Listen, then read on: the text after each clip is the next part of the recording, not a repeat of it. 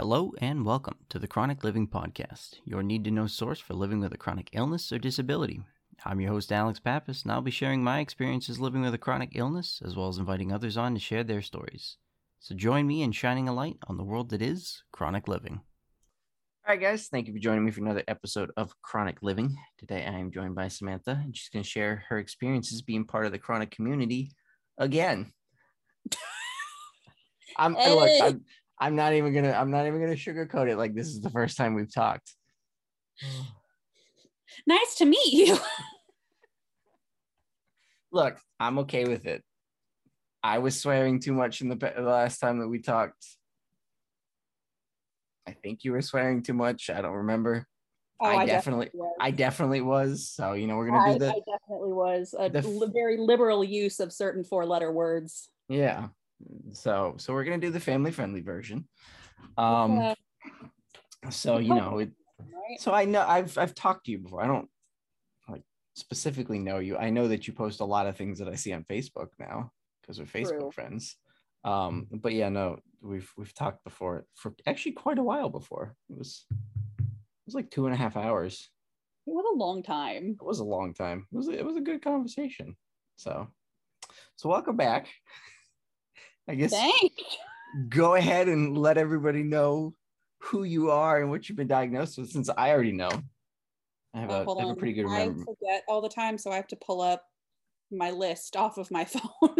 That's right. How many How many different? You you are one of the higher numbered diagnoses. Uh, one, two, remember. three, four, five, six, seven, eight, nine, ten, eleven, twelve, thirteen, fourteen, fifteen, sixteen, seventeen. No, you, okay, let me rephrase it. You were the you were still the highest Woo-hoo! person out of all the diagnosed. Somebody else had, uh, I believe, eleven.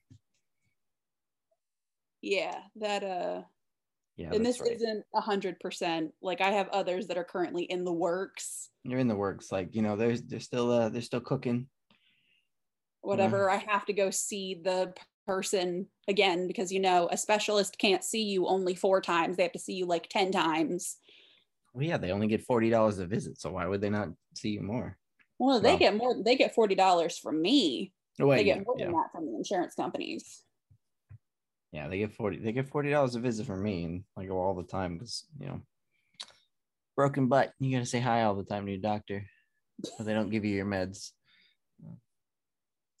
Yeah. Okay. So, um, I guess I'll just read down the list. Yeah. Just.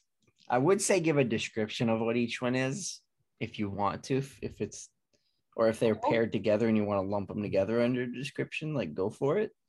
All right. Um, so I guess the, the big one that I have is Ehlers-Danlos syndrome, uh, or hypermobile Ehlers-Danlos syndrome, also Ehlers-Danlos syndrome type three. E D S is a connective tissue disorder that affects collagen in the body. So all of the stretchy bits that hold you together like your ligaments and whatnot, um, look more like Swiss cheese than they're supposed to. Oh. Um, and so you tend to tear or break, or the, the ligaments and the connective tissue breaks down a lot quicker and a lot more easily than the average person. Also, because connective tissues is what holds all our joints in place, uh, E D S people are more likely to have them dislocate or partially dislocate, which is known as sublu- uh, subluxation. Uh, so that's fun.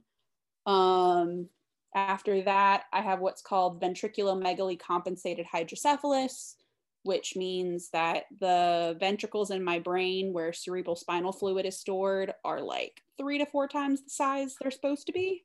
So my head is giant. I wear a men's extra, extra large size helmet. Um, All right. Out of curiosity, what are you wearing a helmet for? If I want to do anything, anything physical. Like when I went skiing, I had to wear a helmet. Well, I mean, most people wear helmets when they're skiing. I feel like that's a good practice. But what, yeah. what, what about like soccer? Although I feel like that's a really bad idea I, with extra stretchy well, joints. I can't play soccer anymore because of the connective tissue disorder. Uh, Without the connective tissue disorder, would you have to wear like a helmet? It would be highly recommended. Anything that Got involves it. getting hit in the head is okay. a bad time for everyone. So like, you know how the brain has all these like folds in it, right? Yep. So because my brain had to expand to make room for all of the fluid, um, the folds of my brain kind of expanded. So more of my brain surface area is right against my skull, and I don't have as much of the space Cushion. and cushioning around my brain. Got it. So I'm more susceptible to getting concussions and more severe brain trauma than the average person would from the same injury. So if you have a lot more fluid, is that that's not something they could like drain? You would think. Like I, you know, if, if your yeah, tire's got so, too much air in it, you let a little air out, it looks yeah. better. So you know? Usually that is how hydrocephalus is treated. Normally people, especially my age, if they're diagnosed with hydrocephalus, they have to have a surgery to input a shunt in their brain. And the shunt basically drains excess fluid um, out of the brain and into the like stomach cavity to be back absorbed into your system. Um, Sounds like a lot I of work. Had, I had intracranial pressure monitoring done where they stuck a wire in my brain to measure the pressure when I was seventeen.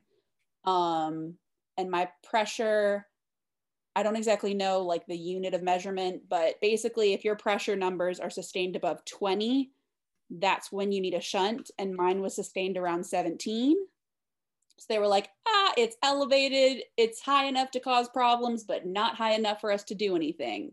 Bye. Go to, leave pediatrics and go to adult people. And so I spent ten years being passed around to like six or seven different teams of neurologists and neurosurgeons and whatnot across like five different cities and four states.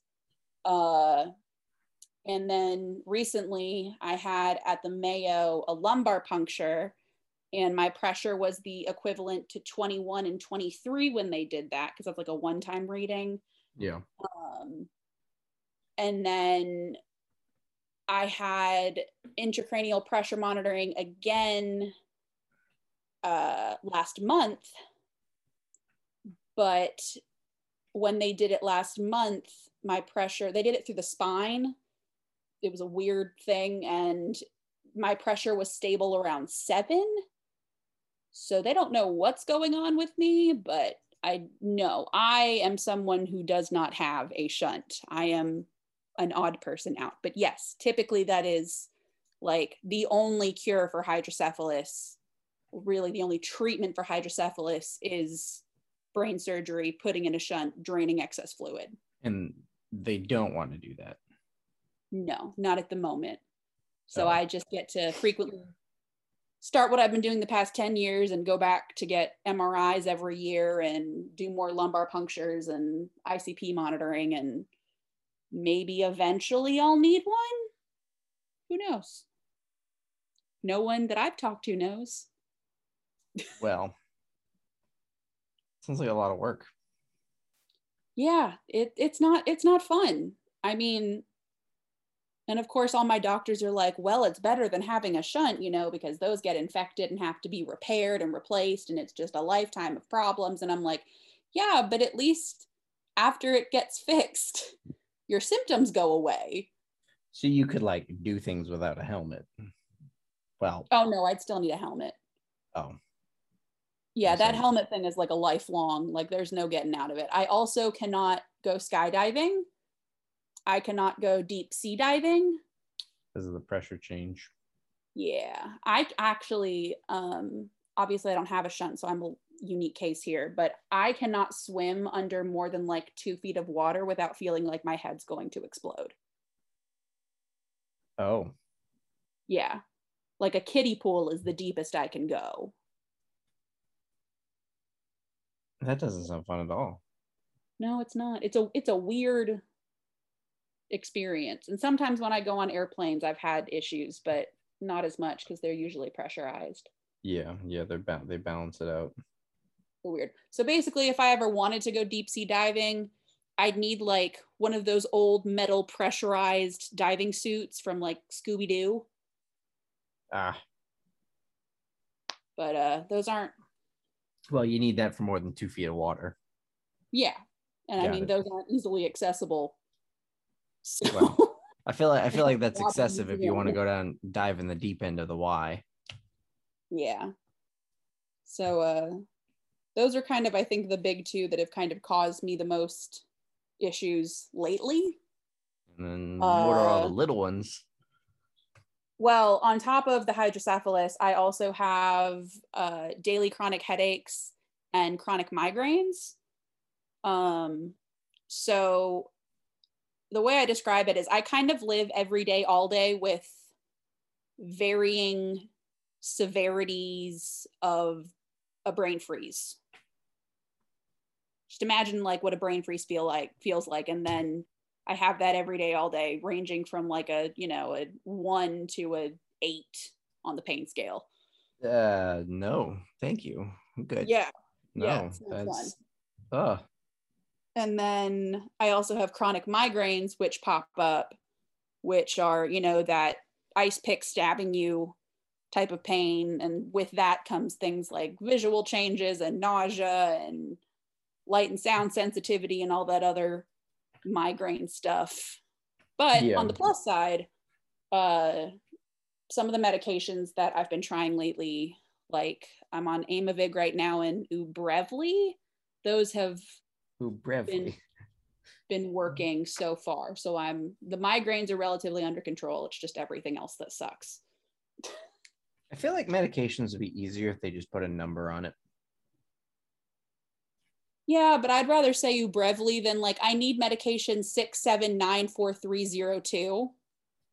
I'd, I'd remember the numbers though. I don't remember how to say half of the stuff I was previously on. Like the, the names that they come up with are just like, oh my God. I'd remember names easier, but you know. I'm I mean, as long as you can write down the name, you're good. See, I've had like three different medications that have been like a couple letters off of each other. Yeah.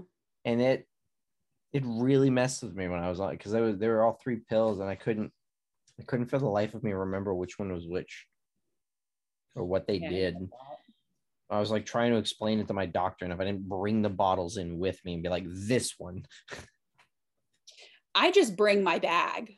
I have a medicine bag that I bring to the doctor with me. So if they're ever like, oh, you know, what medications are you on? Here you go. Yes. Because then they ask, you know, what's the dosage? How many times a day? And I'm like, I don't, I don't know. Just here. So yeah. Um, let's see, what else do I have on here that's related? Um, uh, dysautonomia is another one.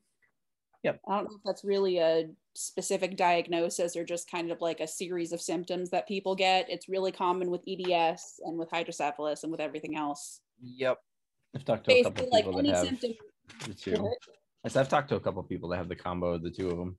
Yeah. So basically any any symptom you have that we can't explain away by something else, we're just going to stick it under the umbrella of dysautonomia.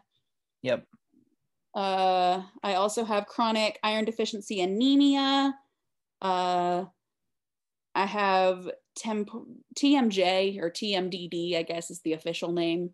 My jaw's messed up. Uh, mild sleep apnea. Suspected postural orthostatic. So, what? I said at least that one's mild. Yeah, yeah. So I have it. Technically, they wanted to be like, we need to give you a sleep study and give you like a machine that shoves air up your nose. And I was like, yeah, I'm yeah, because okay. I'm gonna sleep great while I'm hooked up to a billion wires and force feeding right? the air. Like, yeah, that's my one hundred percent dad how I sleep at home. I call it his heffalump machine because he looks like a heffalump with it on. It's, it's like the dumbest thing. Like, we're gonna do a sleep study of what? I already don't sleep at home. How do you expect me to sleep here? Like, what's- right. I actually asked them that because I was like, listen, I've been diagnosed with a legitimate insomnia disorder. Like, I don't sleep well at home in my bed while I'm by myself and everything is ideal. And you expect me to sleep perfectly in a hospital study lab with wires hooked up to me and a bunch of people watching me? No. I'll end but up just talking to all the people. And so how, how was your weekend? Uh... You guys have any kids? Anybody single, married? Like, no, just just grinding out the medical career. I can, I can respect that. And like, go to sleep. I'm um, pretty sure it breaks like several policies or laws or whatever for a doctor and a patient to do anything. I mean, yeah, just, oh, I feel like, th- look, I bring that up not because I'm like, I would want to date the people that are doing the study. I bring that up because I feel like that's the stereotypical question that like people ask you at work. Okay, or yeah. Or that you're yeah. around, like, are you married? And since I'm a single person, I'm like, well, you got kids? Are you single? Like, did you, you didn't make that mistake yet, right? Okay, that's good. See, what I do is I say, if I see someone, I'm like, do you have kids? How old are they? Are they cute? Are they single? That's true with all the people that we're around because we're broken. Everybody's old. Uh. Oh, I hands down always know that anytime I walk into any neurologist office, of any neurologist I've ever had, I'm always the youngest person there by at least thirty to fifty years. And I'm typically the only person who's A, not in a wheelchair, side note, not in a wheelchair yet. Uh, and I'm the only person filling out my own paperwork.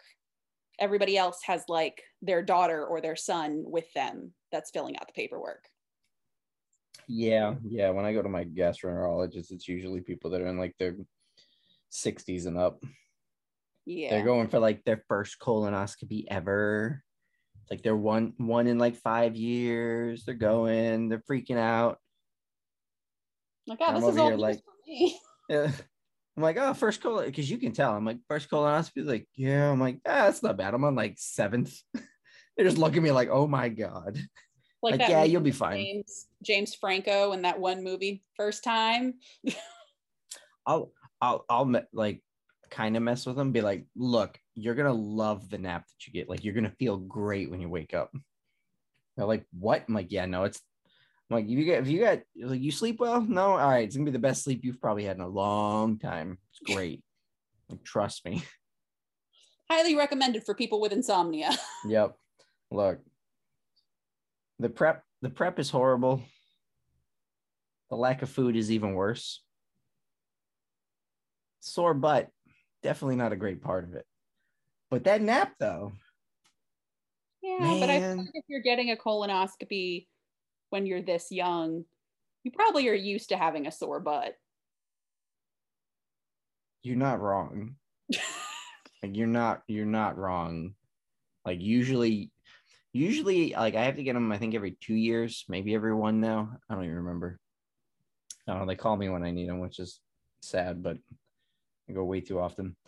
Um, but yeah, no, if, if you're getting it because you're having a flare up, yeah, with, with how often you're going to the bathroom and how much you're wiping, like, that hurts way more than anything you're going to deal with for the colonoscopy. Plus, they knock you out for it, so you don't really feel it. You got an investment of the day, man.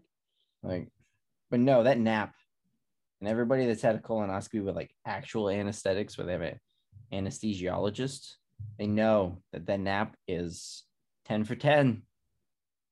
Some gold quality sleep right there. Most. It might only be an hour and a half, but.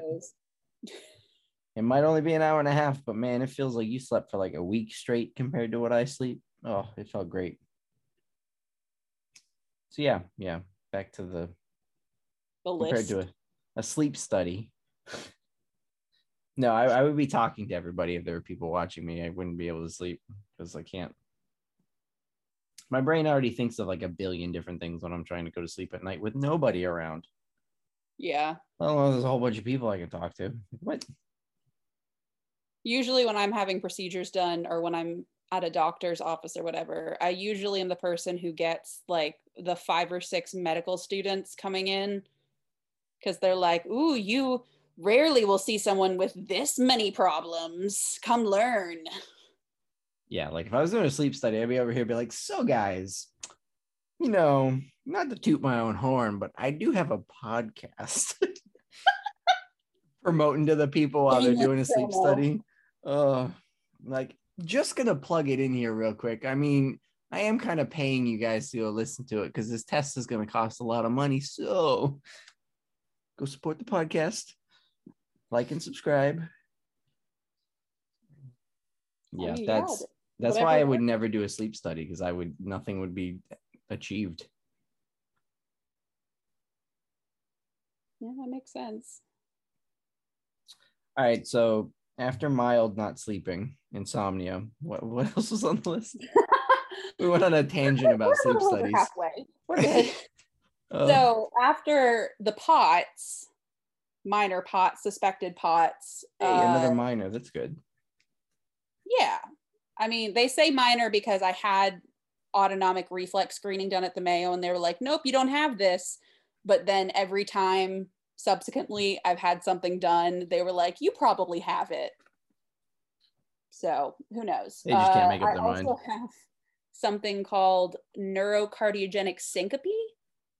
So POTS is basically like anytime you shift positions quickly, like going from laying down to standing up, like my vision will black out, my head will hurt, I'll get really, really dizzy. And if I don't like stand still and wait for it to pass, I'll like pass out or fall over or whatever. So no um, roller coasters. N- I black out on those too, actually. Uh, neurocardiogenic syncope is kind of what people, so you know people at weddings when they've been standing up at the altar too long and suddenly someone will pass out. I thought that was because they just lock their knees in straight and it screws up your blood flow.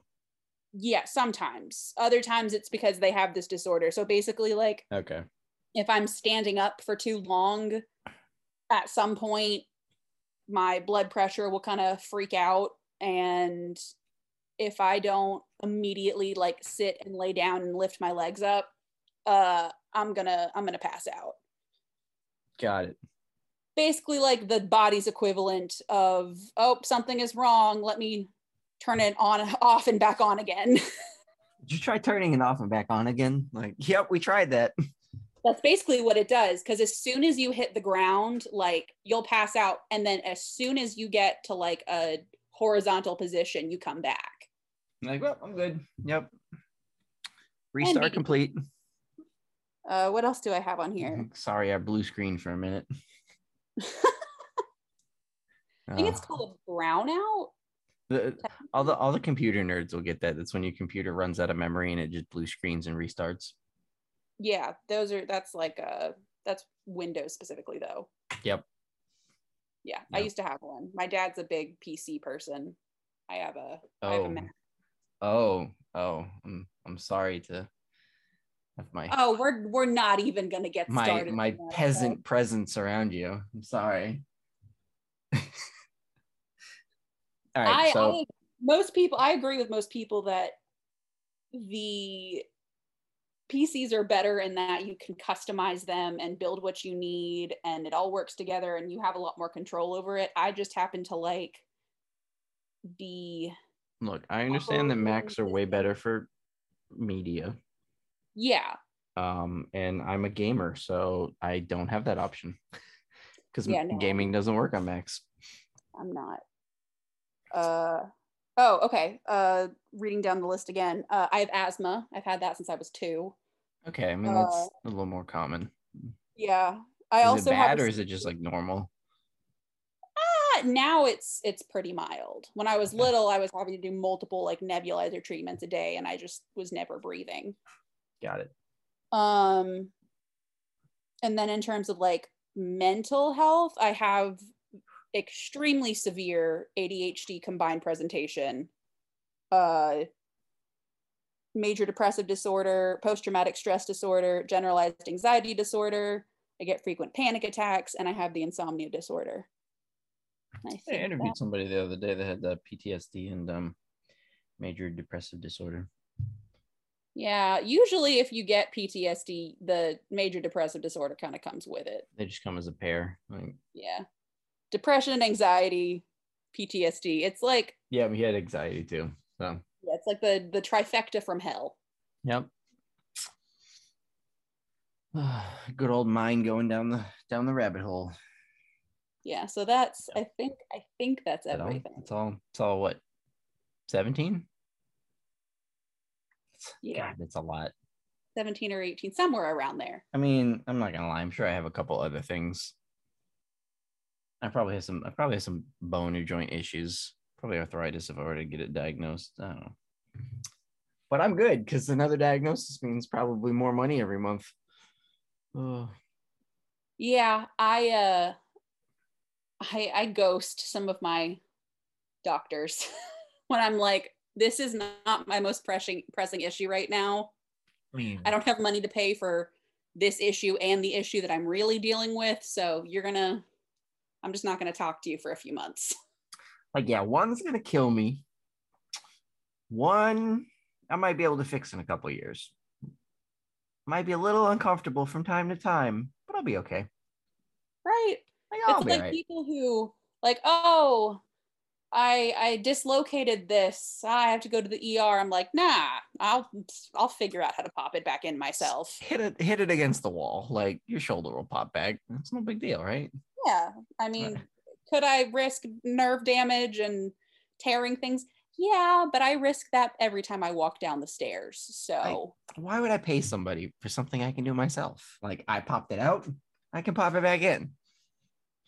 Right. It, it'll be fine. Yeah. Yeah. Yeah. No, it's ugh.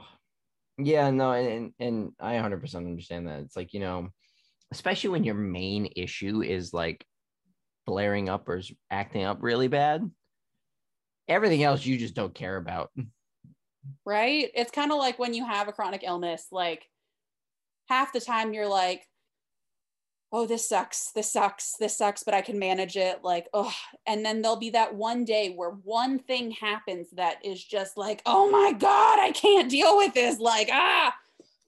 And then you go back to the, I can manage this. It sucks, but I manage it. Like, well, and then occasionally you'll get the, all right, this sucks, this sucks. Hey, we fixed it. And then you're like, what is that? That yeah, doesn't feel right. Where did that come from? Can I go back to what we were what we were dealing with last time? Like, that didn't feel anywhere near as bad. Yeah, honestly, at some point when like I have people fix things, I've been operating so long with doing things the wrong way that I'm like, okay, you fixing it makes it feel weird. I don't, I don't know how to deal with this. Or fixing like, a problem makes you realize something else is broken that you didn't realize was broken because it was hiding. Right? You fix like, something having... and now that that pain's gone, you're like, oh God, why does this hurt? That doesn't, that's not, a, that's not good. I'm having to retrain myself using a physical therapy book because I've run out of physical therapy visits for the year. Um, how to walk correctly. Because I didn't know for the first twenty-six years of my life that because my knees hyperextend so much, the way I walk is completely incorrect. Oh. So now I've got one knee that got surgically fixed, so it doesn't hyperextend, and the other one does. And so I walk kind of like, I kind of, I don't know if it's called waddling or limping or It, it's it's a very awkward walk. It's just not normal. Well, nothing about me is normal. Well, I mean, yeah, it's part of being a chronic, chronic illness individual. Crony. That makes Crony. me think of Crohn's disease, though.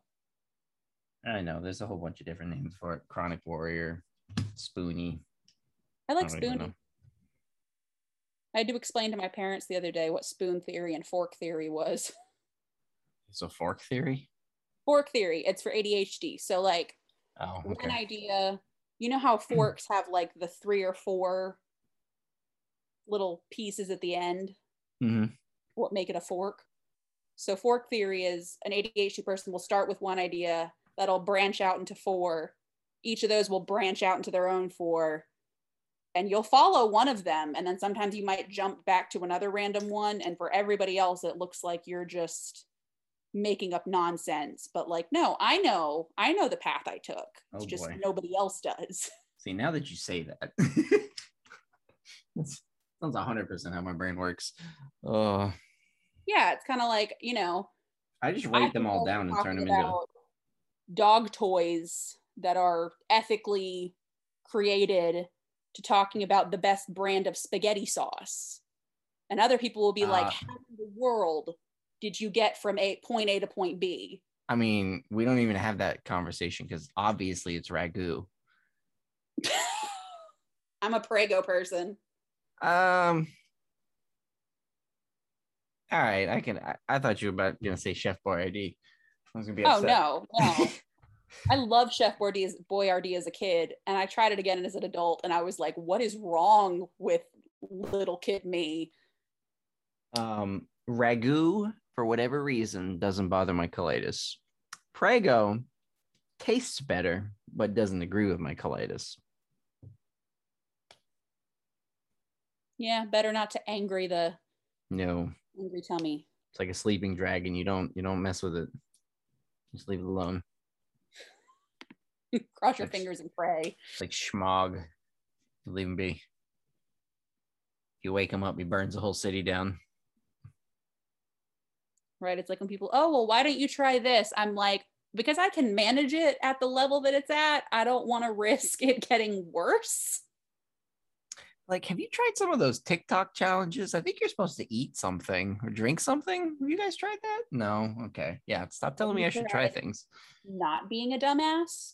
Like, if I uh, if I were to do everything that somebody told me to try, I probably would have eaten a Tide Pod at some point in my life. We all know that's a bad idea. Yeah. So I hope I, I hope we understand it's a bad idea. My mom's over here. Like, I told her because of my E D S, I was told, like, you can't get certain massages or whatever because your tense muscles are tense because they're holding all of you together. Like, you make them relax, you might temporarily feel better, but your joints are going to move around and dislocate much more because they don't have the tense muscles holding them in place. Turn My mom into a like, pile of spaghetti. I talked to this. I talked to this masseuse the other day and they knew about what you had and they told me that that's not true. And I was like, you want me to trust the the person that needs a hundred dollar certificate to do their job of a random masseuse you met randomly at a place versus my team of doctors who know me? Like, I'm like, Mom, which one costs more? All right, I'm listening to that group. They cost more for a reason. Oh. They cost more for a reason. Yeah, but then again, you know, my parents are also the people who are like, I'm not going to get the vaccine.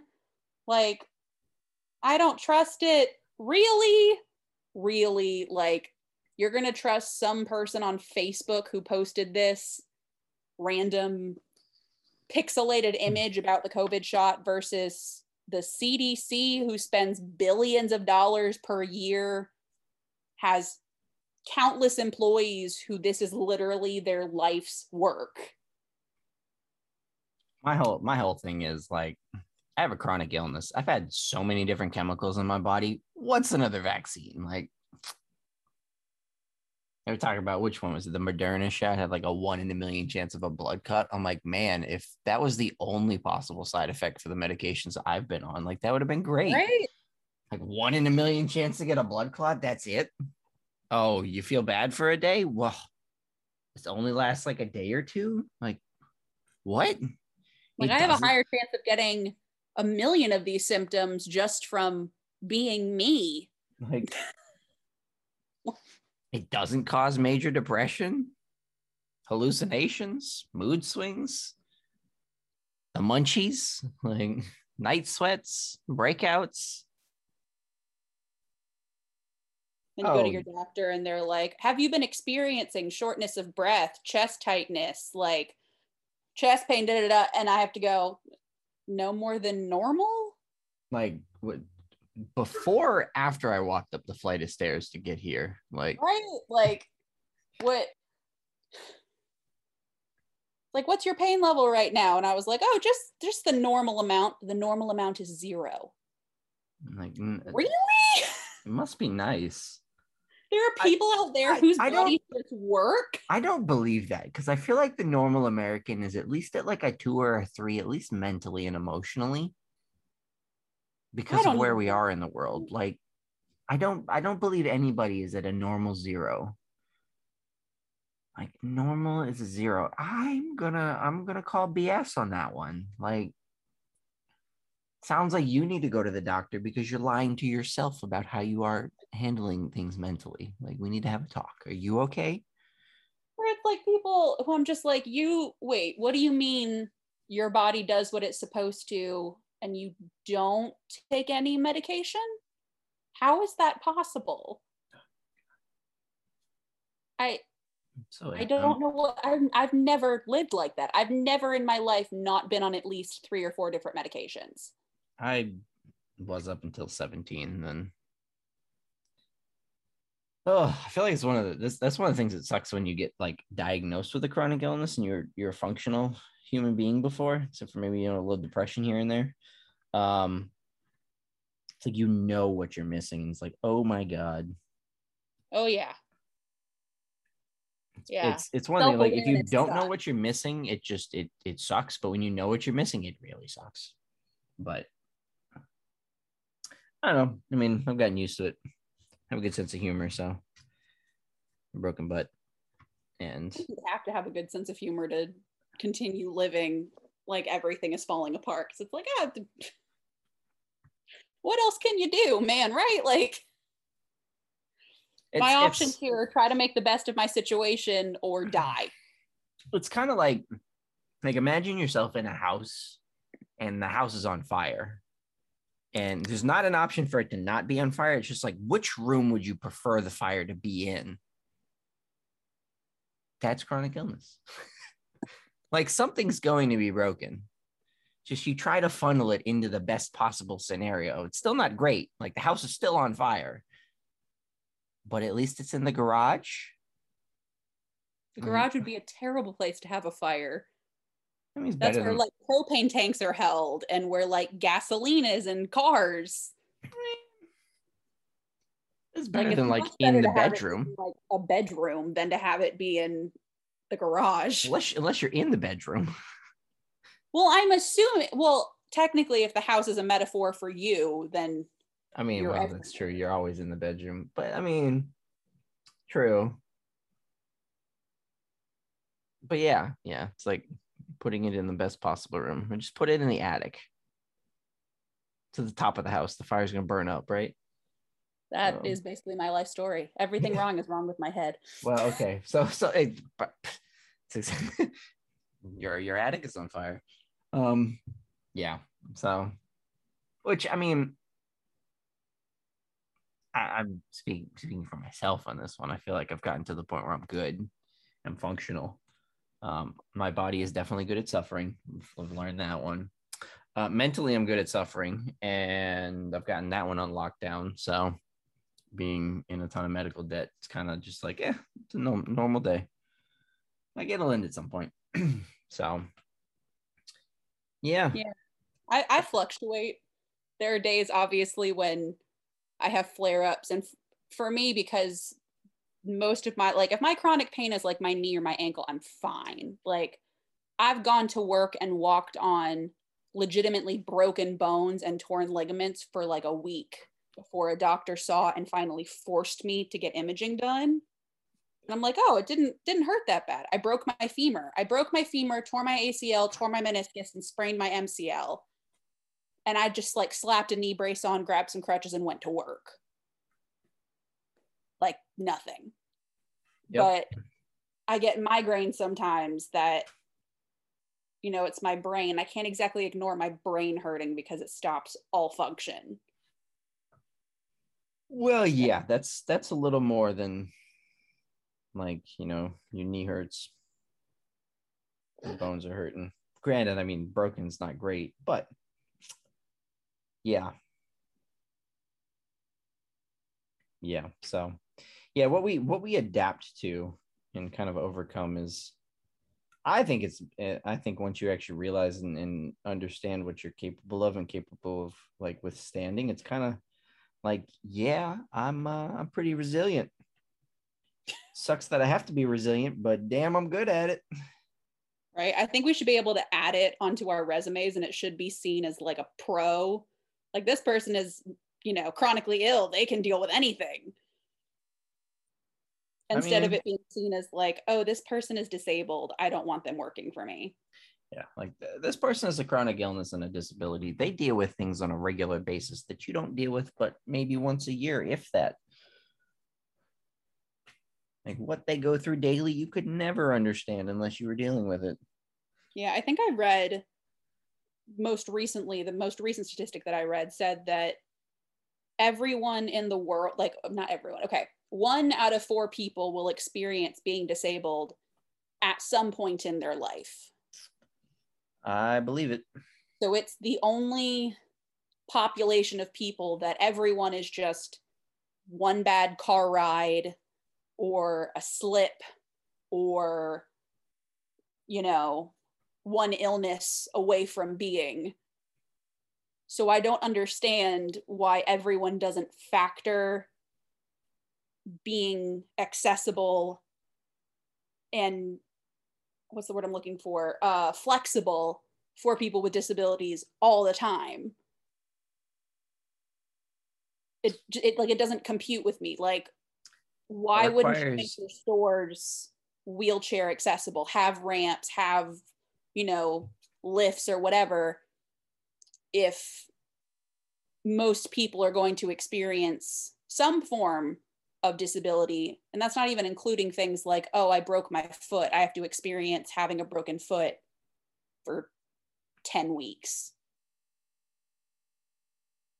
Yeah, that that requires people thinking outside of what is currently affecting them and only affecting them. Um, but I mean, you know, as as as fun as it's not to, as fun as it isn't to experience, um, I definitely think there's, you know, there's some good things that can come out of it and some some purpose-driven things that happen for those of us that uh, go through some stuff. You know, what would you say are your like top three things that you think have come out? So, so one of the big things that, I mean, that I talk about and that I, I deeply believe, pain puts things into perspective, and that perspective can give us a purpose. Um, and I believe that that's kind of the, the point that I'm at in my life. I mean, this podcast being one of them. Yeah. Um, and, you know, hopefully the things that it can do down the road. But I see a lot of, and well, I'm starting to see a lot more groups, a lot more individuals that run charity-based programs. I mean, there's even some people locally that do a bunch of charity-based stuff, and they do it because whatever they do the charity for, either themselves or somebody around them that they cared about was affected by it. Like there's there's a large A L S organization around here because one of the large real estate um, guys that does a lot of the projects in the area, his son had A L S and ended up passing away from it. So he has like a Um, down at the oceanfront, there's a handicap accessible like park that's fully handicap accessible. He also made a um, like a summer camp for kids that, that's fully handicap accessible. Yeah, um, and that was yeah. all stemmed from his son having A L S. So I think a lot of people, and I think as much as it like sucks to hear, I think there's a purpose between people suffering with chronic illnesses and disabilities, and I think that purpose is to start helping other people in the community, start educating other people in the community. I mean, look at it, look at it this way. The podcast gets big. You taking your time to come on for the podcast, you might help ten other people with the illness. You might help twenty other people. You might help one hundred other people that have one of the conditions that you have, and it, you might make their day-to-day life easier. Yeah, I think like in an ideal world, that's great. My biggest thing though is that we shouldn't have to do that for people to accommodate us and be flexible for us. Like that, it's kind of that whole no. idea of like inspiration porn. Is it like representation or is it inspiration porn? Like all these people posting about, oh, this person with a disability did this, what's your excuse? And it's like, listen, we're people just like anybody else. It's nice if you appreciate the fact that we put in so much more effort than the average person, but at the same time, you can't turn around and then refuse to hire people with disabilities or, you know, talk down about people with disabilities or use language that is inappropriate about us. It just... Yeah, I can understand that. Um, like when I when I started working in North Carolina, um, I think we, I mean, we talked about it before, but my background is in education. I was a special education teacher and I taught students um, primarily who were autistic, um, but had other diagnoses too, like oppositional defiant disorder, A D H D, et cetera. Um, and when I moved to North Carolina, every time we went somewhere to get like a piece of furniture for my apartment, my mother would always have to pull someone aside and be like, oh, this is my daughter, Samantha. She's working with kids with autism. And I'm like, it, it's not a bad word. And also it's completely unnecessary for this interaction for you to say that. Like, you don't need to, don't use my disability and my struggles to get praise from other people. Yeah. That just feels wrong to me. Kind of like when I see actors who are able-bodied or neurotypical playing disabled characters. Like, you couldn't find a single person with that disability to play that character. That seems kind of suspicious. Doesn't really make sense. Like that, uh, oh, I mean, thankfully she got a lot of crap for it, but Sia, when she made that movie that came out, Music, um, which is about uh, Kate, what's her last name? I don't even know the movie you're talking about. I'm not a huge movie person. Ah, okay. So basically the gist of it is um, a girl who kind of, uh, this woman who kind of, her life is a mess. Uh, she ends up needing to take custody of her autistic younger sister, and the autistic character is named Music, and she uh you know she's nonverbal. Uh she does a lot of stereotypical autistic behaviors that people associate, you know, when they think of autism. Mm-hmm. Um but instead of casting an autistic actor to play Music, they cast Maddie Ziegler, that girl who's in all of Sia's music video. She was on Dance Moms. So they got a lot oh. of flack for it. They also show, there were two scenes that had to be cut out of the movie because they used restraint positions that were extremely unsafe. And Sia got a lot of, a lot of flack for it because, you know, all these autistic people were like, we could have done the movie. Like, you did the, you didn't even do the bare minimum of listening to autistic people when you were making a movie about autism. And essentially the character of Music is basically just a plot device so that her sister can grow and change. Like, that's the main character of the movie, and it just it just kind of leaves a bad taste in the mouth. Yeah. Yeah, unfortunately there's still a lot of education that's required um, for everybody when it comes to this community, which, I mean, it sucks that it has to be done, but on the other hand, I see that the the medical, I mean, the medical world and, and the chronic world in general is getting so complicated between new things being discovered for diagnoses, diagnoses that were being or were considered rare becoming more common. Um, and I think people in general, I know in the colitis community, the um, diagnosis rates going up, but I think it's something that's needed more often because it's just, it's affecting more and more people. And those of us that are at the point where we've kind of come to terms with what we're dealing with, or we're very well versed in what we're dealing with, I think, I think that's what we're here for, is the education side of it. Yeah. And like, I'm totally like, and me personally, I'm okay with educating people, period. Like, that's not something that really bothers me.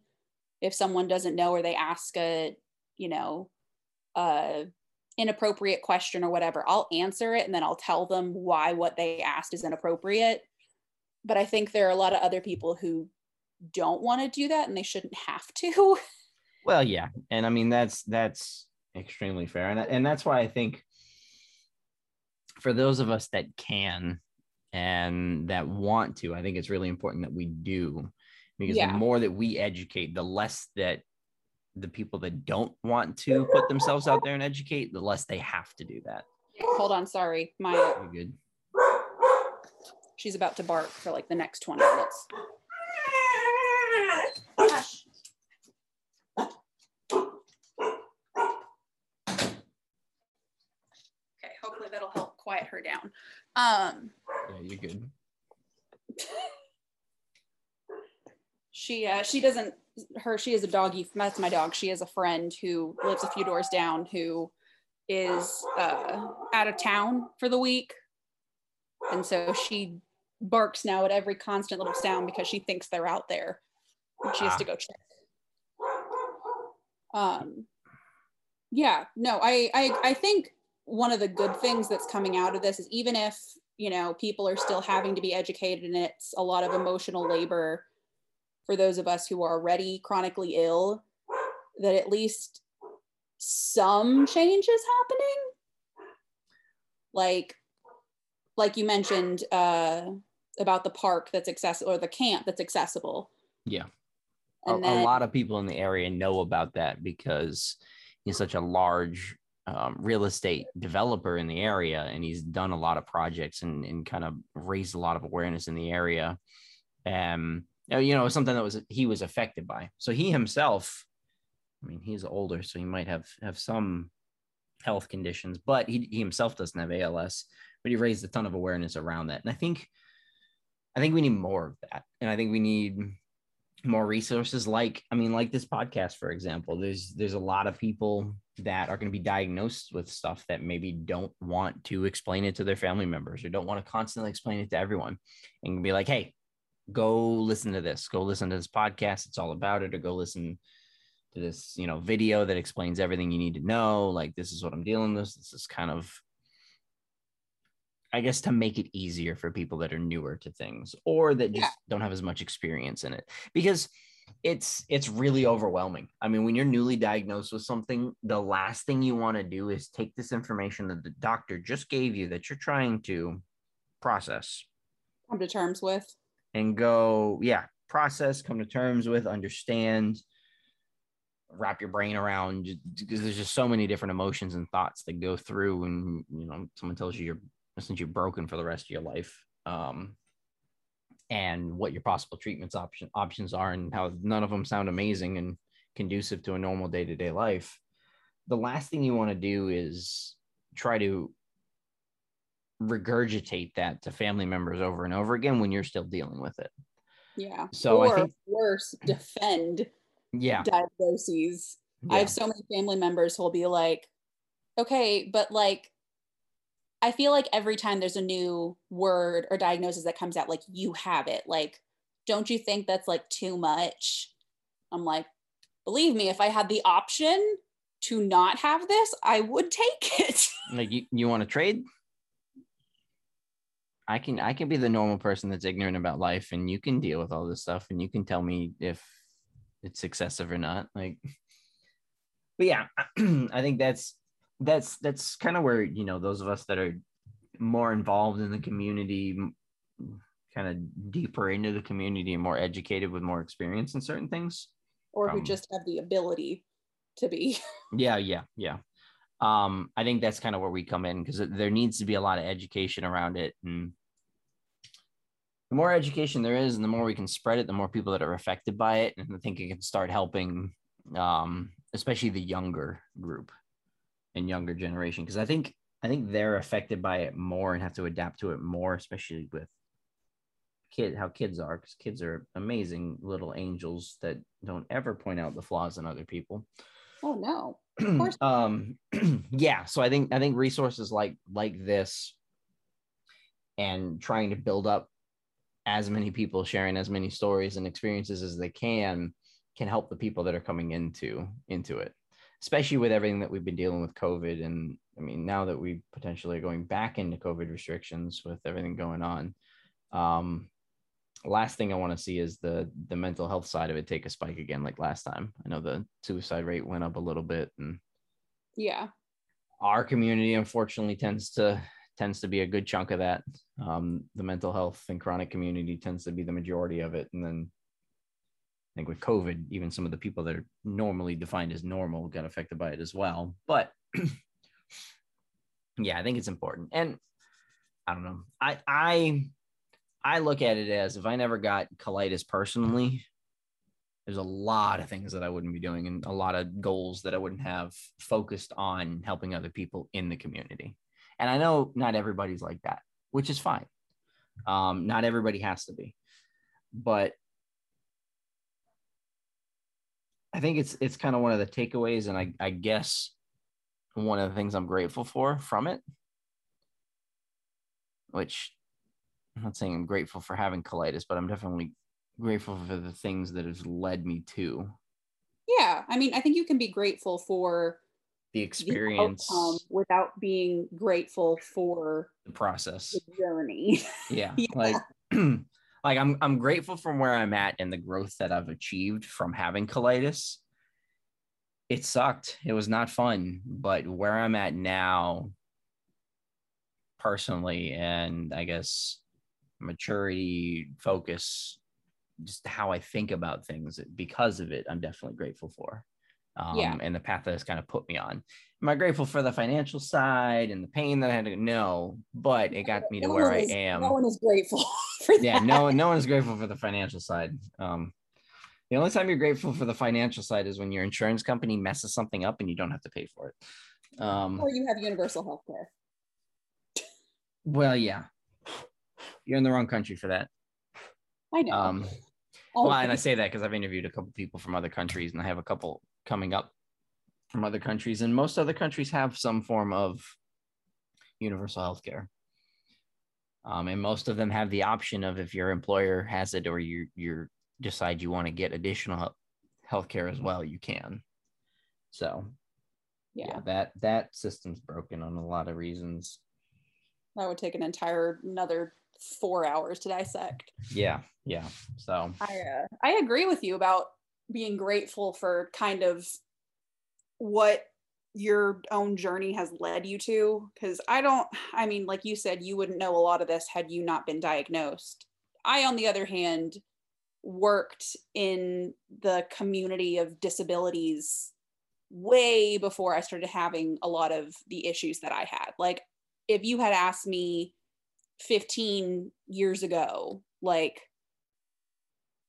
do you think you'll be disabled? My answer would have been, no, I'm fine. Like, I have yeah. asthma or whatever, but I'm good. But I was still working with that community. So when I started getting diagnosed and I started having all these issues, my experience in the community was helpful because I kind of had a general idea of what was going on and it wasn't as scary. Yeah, you're a little um, more prepped for it. But then it also gave me a totally different perspective on things. Like a lot of the things, like certain uses of certain language um, or certain questions that people would ask before, I didn't see a problem with it.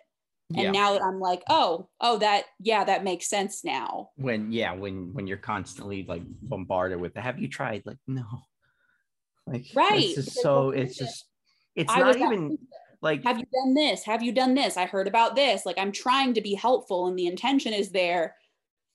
But that also kind of implies that the person you're talking to isn't doing everything they possibly can to get better, which is a really crappy feeling. It's like my parents constantly, you know, were like, well, if you just would drink more water, or like, instead of doing this, you should do this. And I'm like, listen, the choices that I'm making are based on recommendations by my doctors. Yeah. They're like, well, yeah, for every but- doctor you hear who says this, I'll find you one that doesn't. Well, no. Okay. But the doctors I've been to know my personal medical history. They have my labs. They have my, my uh, imaging. They have my history. Like, they're giving recommendations for me personally, not just like a random blanket statement. So I'm gonna, I'm gonna listen to them. Thanks. Yeah. Yeah. Well, and it's, yeah, no, there's, there's definitely certain things that I wouldn't, I wouldn't personally say like trigger me. It's not that I guess, reactive of a response. But there's definitely things, it's just like, it gets so, it, it's just, you hear the question and it just drains you. You're like, why did you have to ask that? Like, why are we even going through this conversation? Let's just stop this now. Like, it's just a bad idea. A good time, and honestly, I'm feeling so attacked right now. Like, I'm just like, why? I was having a good day. You know, I got away with eating something that I probably shouldn't have. Everything was going great. And now you're going to be like, well, have you tried this diet?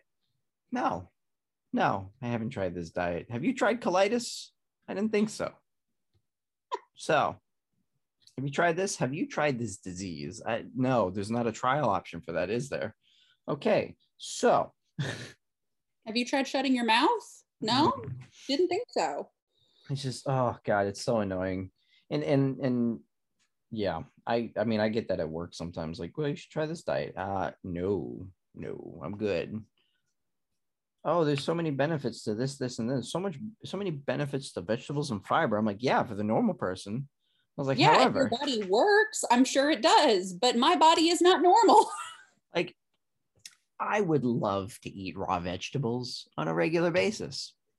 However, if I do that, I will end up in the hospital within a couple of weeks because like my colitis does not like raw vegetables. I can steam them. I can cook them. Problem solved.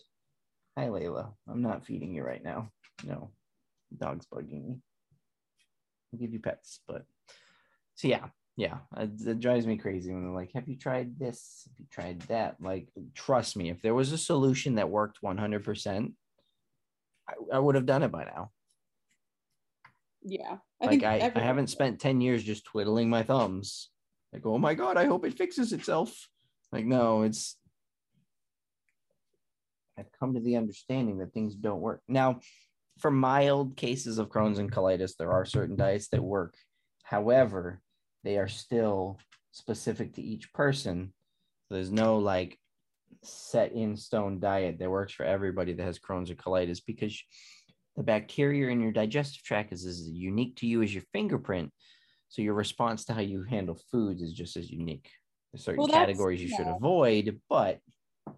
That's for everything. Like when I was teaching, obviously I'm not right now because of my health, but when I was teaching, I'd have parents that would come and talk to me like, do we medicate our child for A D H D? Do we not?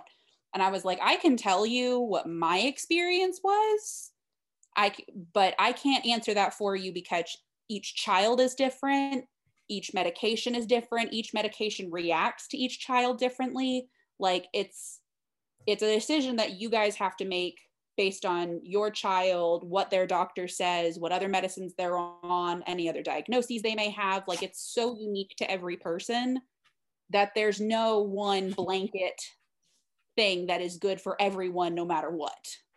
Well, yeah. And then you have a medication that, you know, five different people might take, and all five of them might have a different side effect from that medication too. It might yeah. treat them the same, but they might get a different side effect and how that side effect affects them. Yeah, there's like so many different factors. So when you take something like a diet that's not even meant for people with Crohn's or colitis, for example, and you're like, hey, have you tried this? Like, no, I have not. And no, that works for normal people. Maybe, not for me. Yeah. So I get it. So, yeah. I will say this though, one of the things that I think is a big benefit that I think most people experience when they kind of become disabled or chronically ill is there's a whole sense of community that I never would have known about had I not become a part of it. Yeah. You know, no, like, I didn't I didn't find out about the community till like literally like three years ago, and I've had this for ten years. Yeah. Which, so like I can go on Facebook if my parents or my friends are aren't good like listeners, or they don't really understand what's going on. I can go on there and talk about it, and everyone's like, oh yeah, me too, like this helped for me, and I can get advice from people who've actually been through it, or yeah, you know, hear about what they've done and all this other stuff.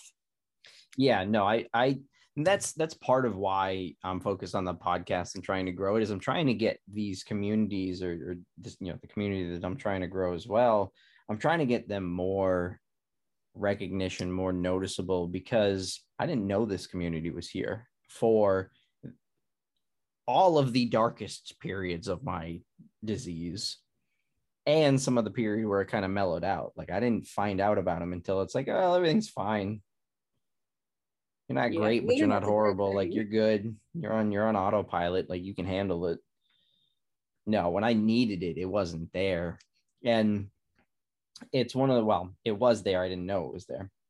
And it's one of those things, like it would be nice if we had a community as the chronic community that was as well known as the American Cancer Society. Oh yeah. Everybody knows the American Cancer Society.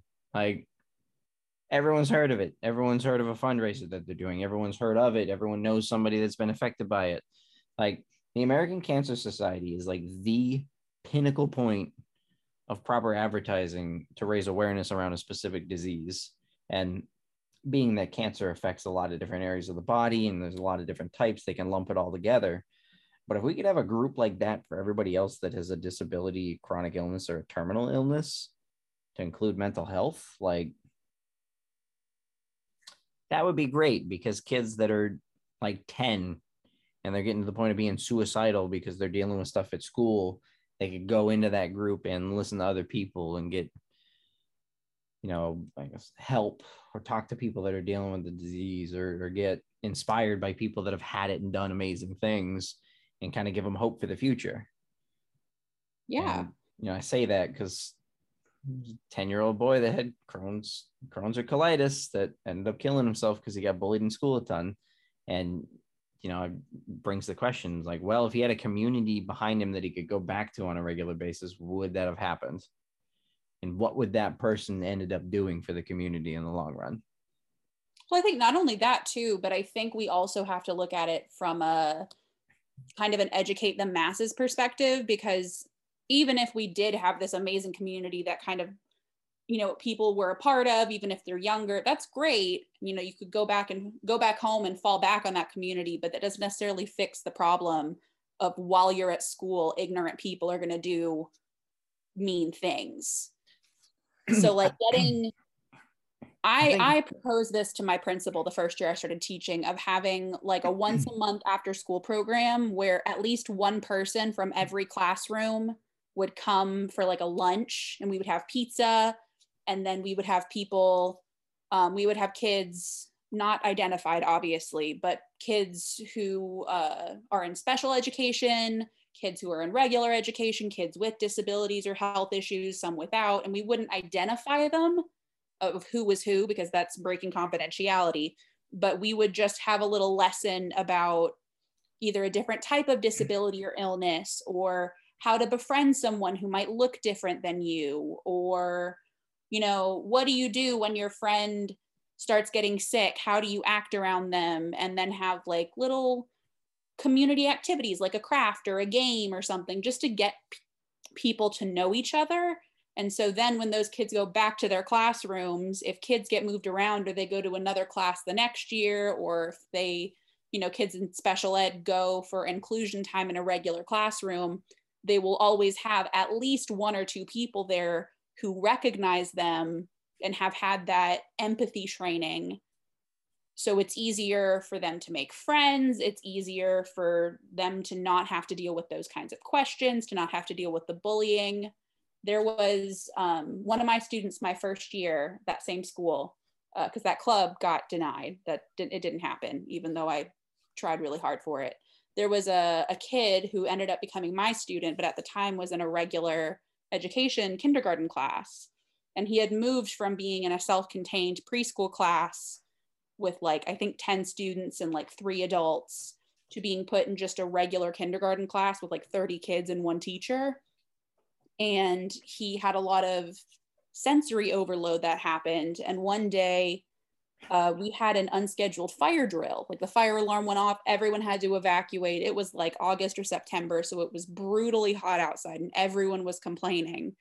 Well, this kid's parents had given his teacher permission to share with the class why, you know, sometimes he did things that didn't make sense, or, um, you know, maybe why he wasn't looking at them when they made eye contact. And it was a very you know, nice, kind of accepting sort of explanation. And so those kindergartners started getting on to every single person around them if the person was complaining about the kid that pulled the fire alarm, and had told them, you know, he has autism, it's not his fault. And all of a sudden that spread, and within ten minutes, the entire school was jumping on anyone who tried to talk badly about, who tried to complain about the heat or, you know, whatever happened. And they all turned into this giant accepting group of, oh, it wasn't his fault. Okay, like, it's fine. You know, it, we don't want to be out here, but it's, it's not his fault. We're good. And then everybody went back inside, and it was like nothing happened.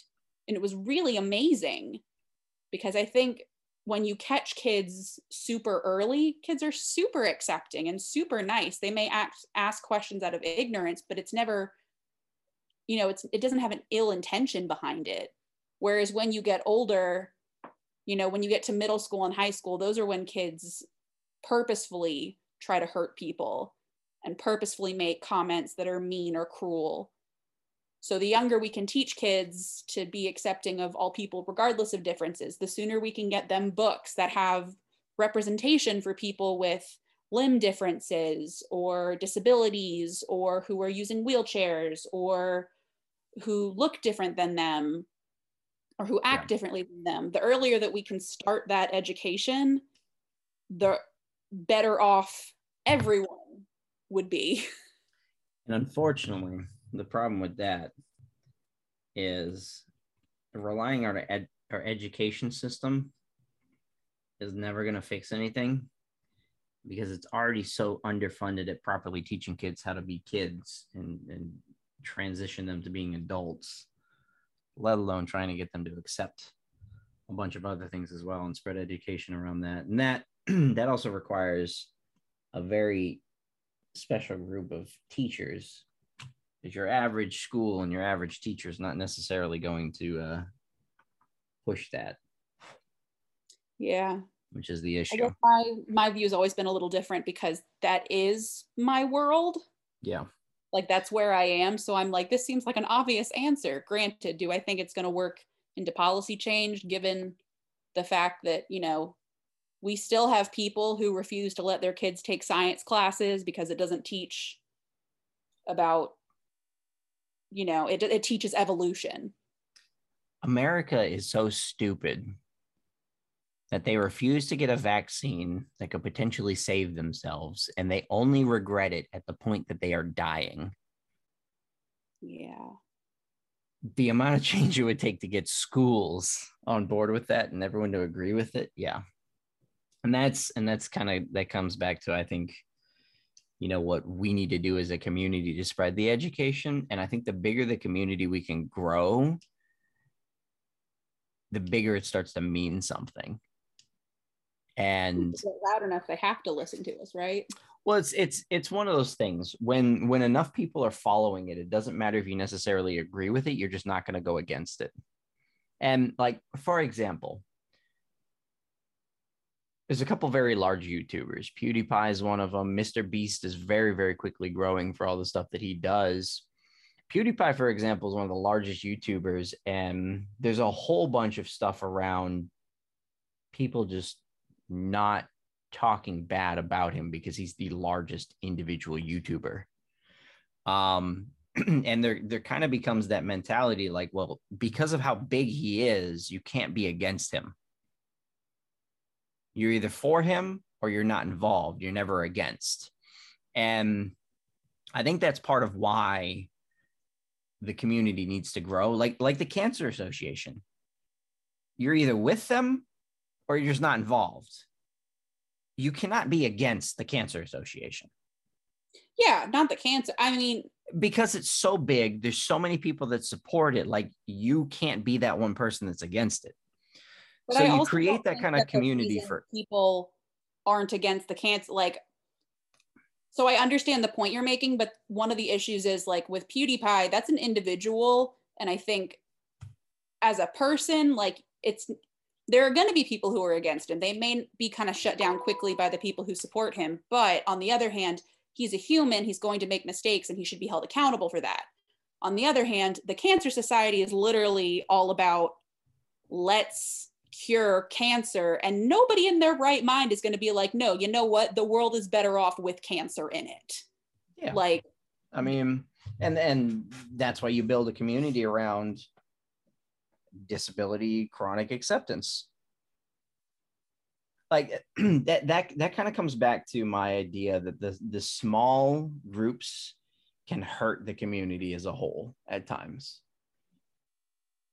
And not having one large central group that has kind of that mass behind it, because you need to have numbers to make a difference. You need to have numbers to be respected in this society with the way the society is, because it's every, everything in society is number driven. Anything popular is number driven. Anything in America is number driven.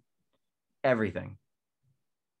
Views on videos, how popular something is based on how many people are involved in it or or, or buying something. Everything is numbers driven in the United States.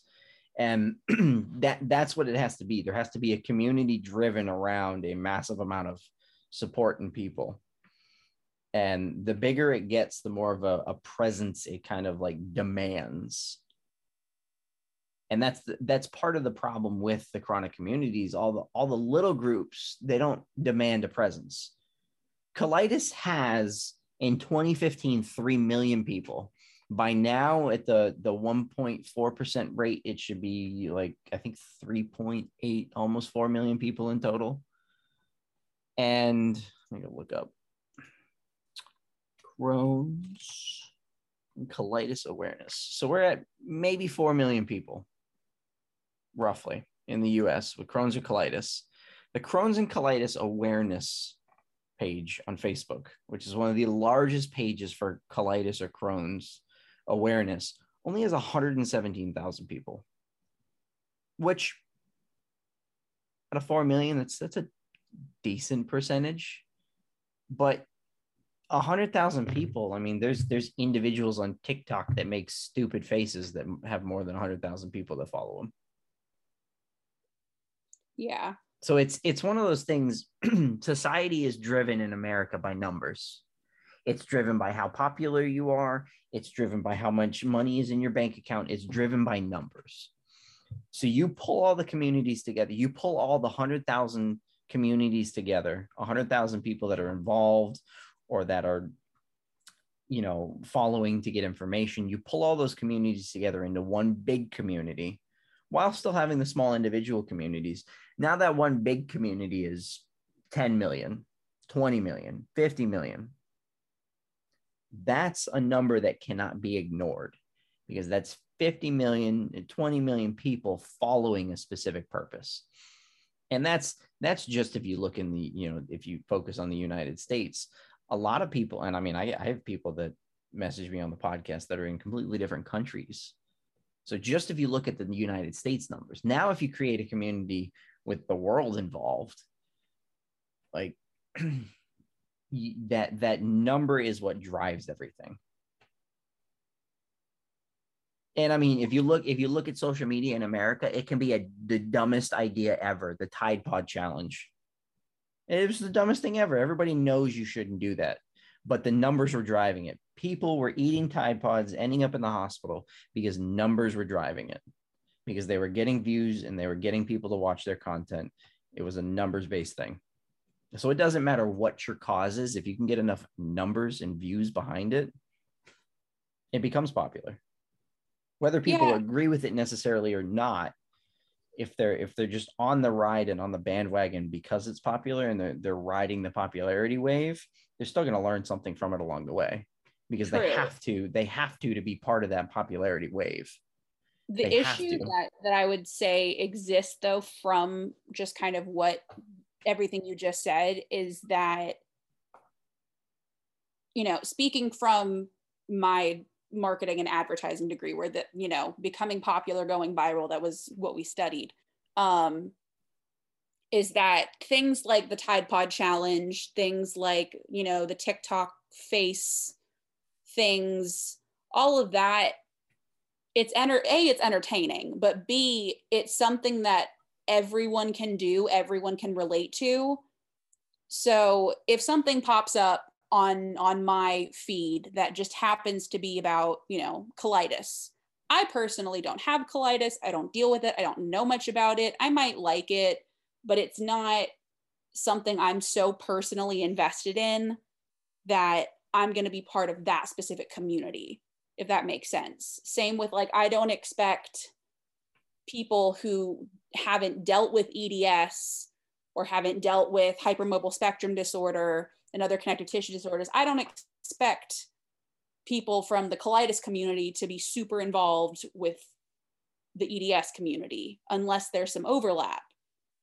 If you really wanted to get the driving force of everyone who's chronically ill and disabled to really make widespread, massive change, it would have to be under one umbrella of just disability and chronic illness acceptance. Yeah, exactly.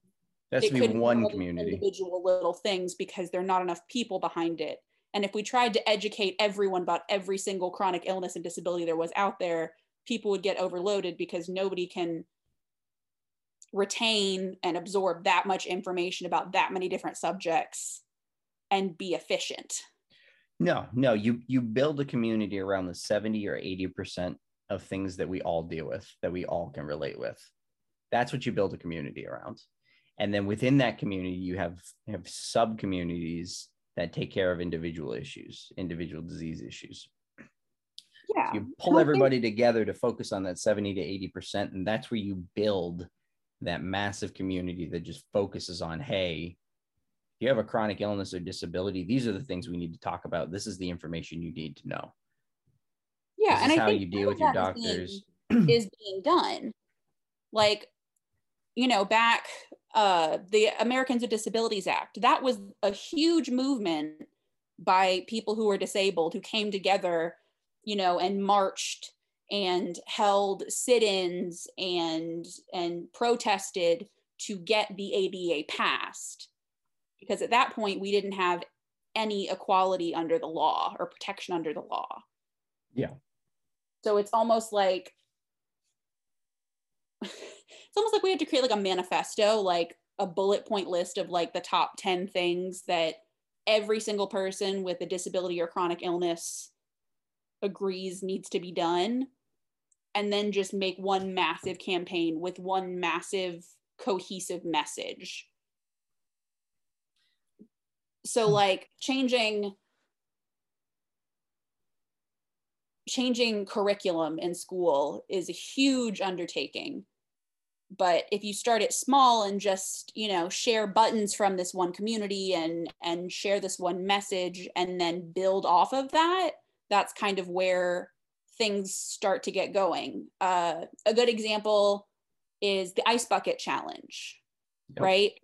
Yep. That blew up online and everybody found out what A L S was, and it raised a ton of money. Um, and that's because it was something everyone could do and it just kind of made sense.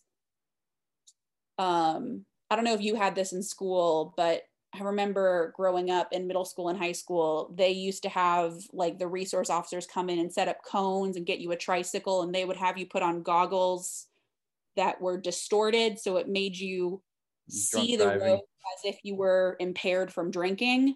Yeah. And then you had to go through the course and then look back and see how many cones you knocked over.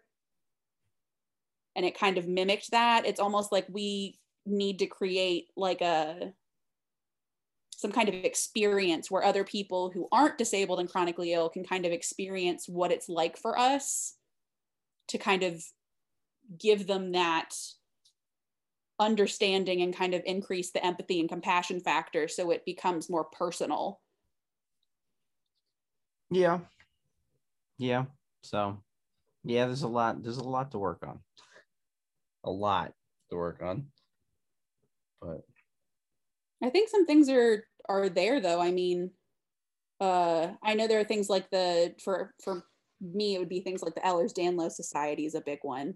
They have a ton of different stuff. And then like growing up, when I was in high school, I was a camp counselor and then a director of a camp for kids with disabilities in my hometown that was run through my local Girl Scout council. And then yeah, there we have a couple camps out here.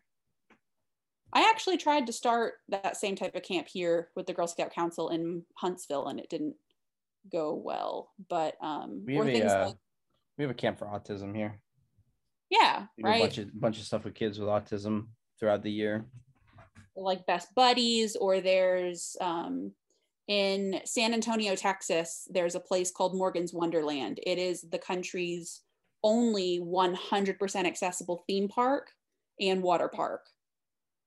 So no matter what your disability is, you can go there and ex- and everything is accessible, and uh, it's free. It ha- it's free entry for people with disabilities. Um, so only the caretakers and family members have to pay.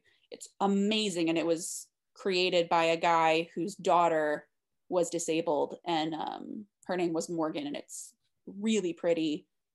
I've only been once, but I really want to go back. Things like that. Things That's like super cool. It is. It's so cool. Um, like advocating if your local park is being, if like you're having a local park built, park built, advocating to get a company in there that makes accessible parks. Um, advocating for your local schools to add wheelchair accessible swings or sensory areas or what have you. Just little tiny things like that that kind of build up the momentum. Yeah, yeah. I mean, it, it definitely, it takes a lot of effort, but bit by bit, we got to chip away at it.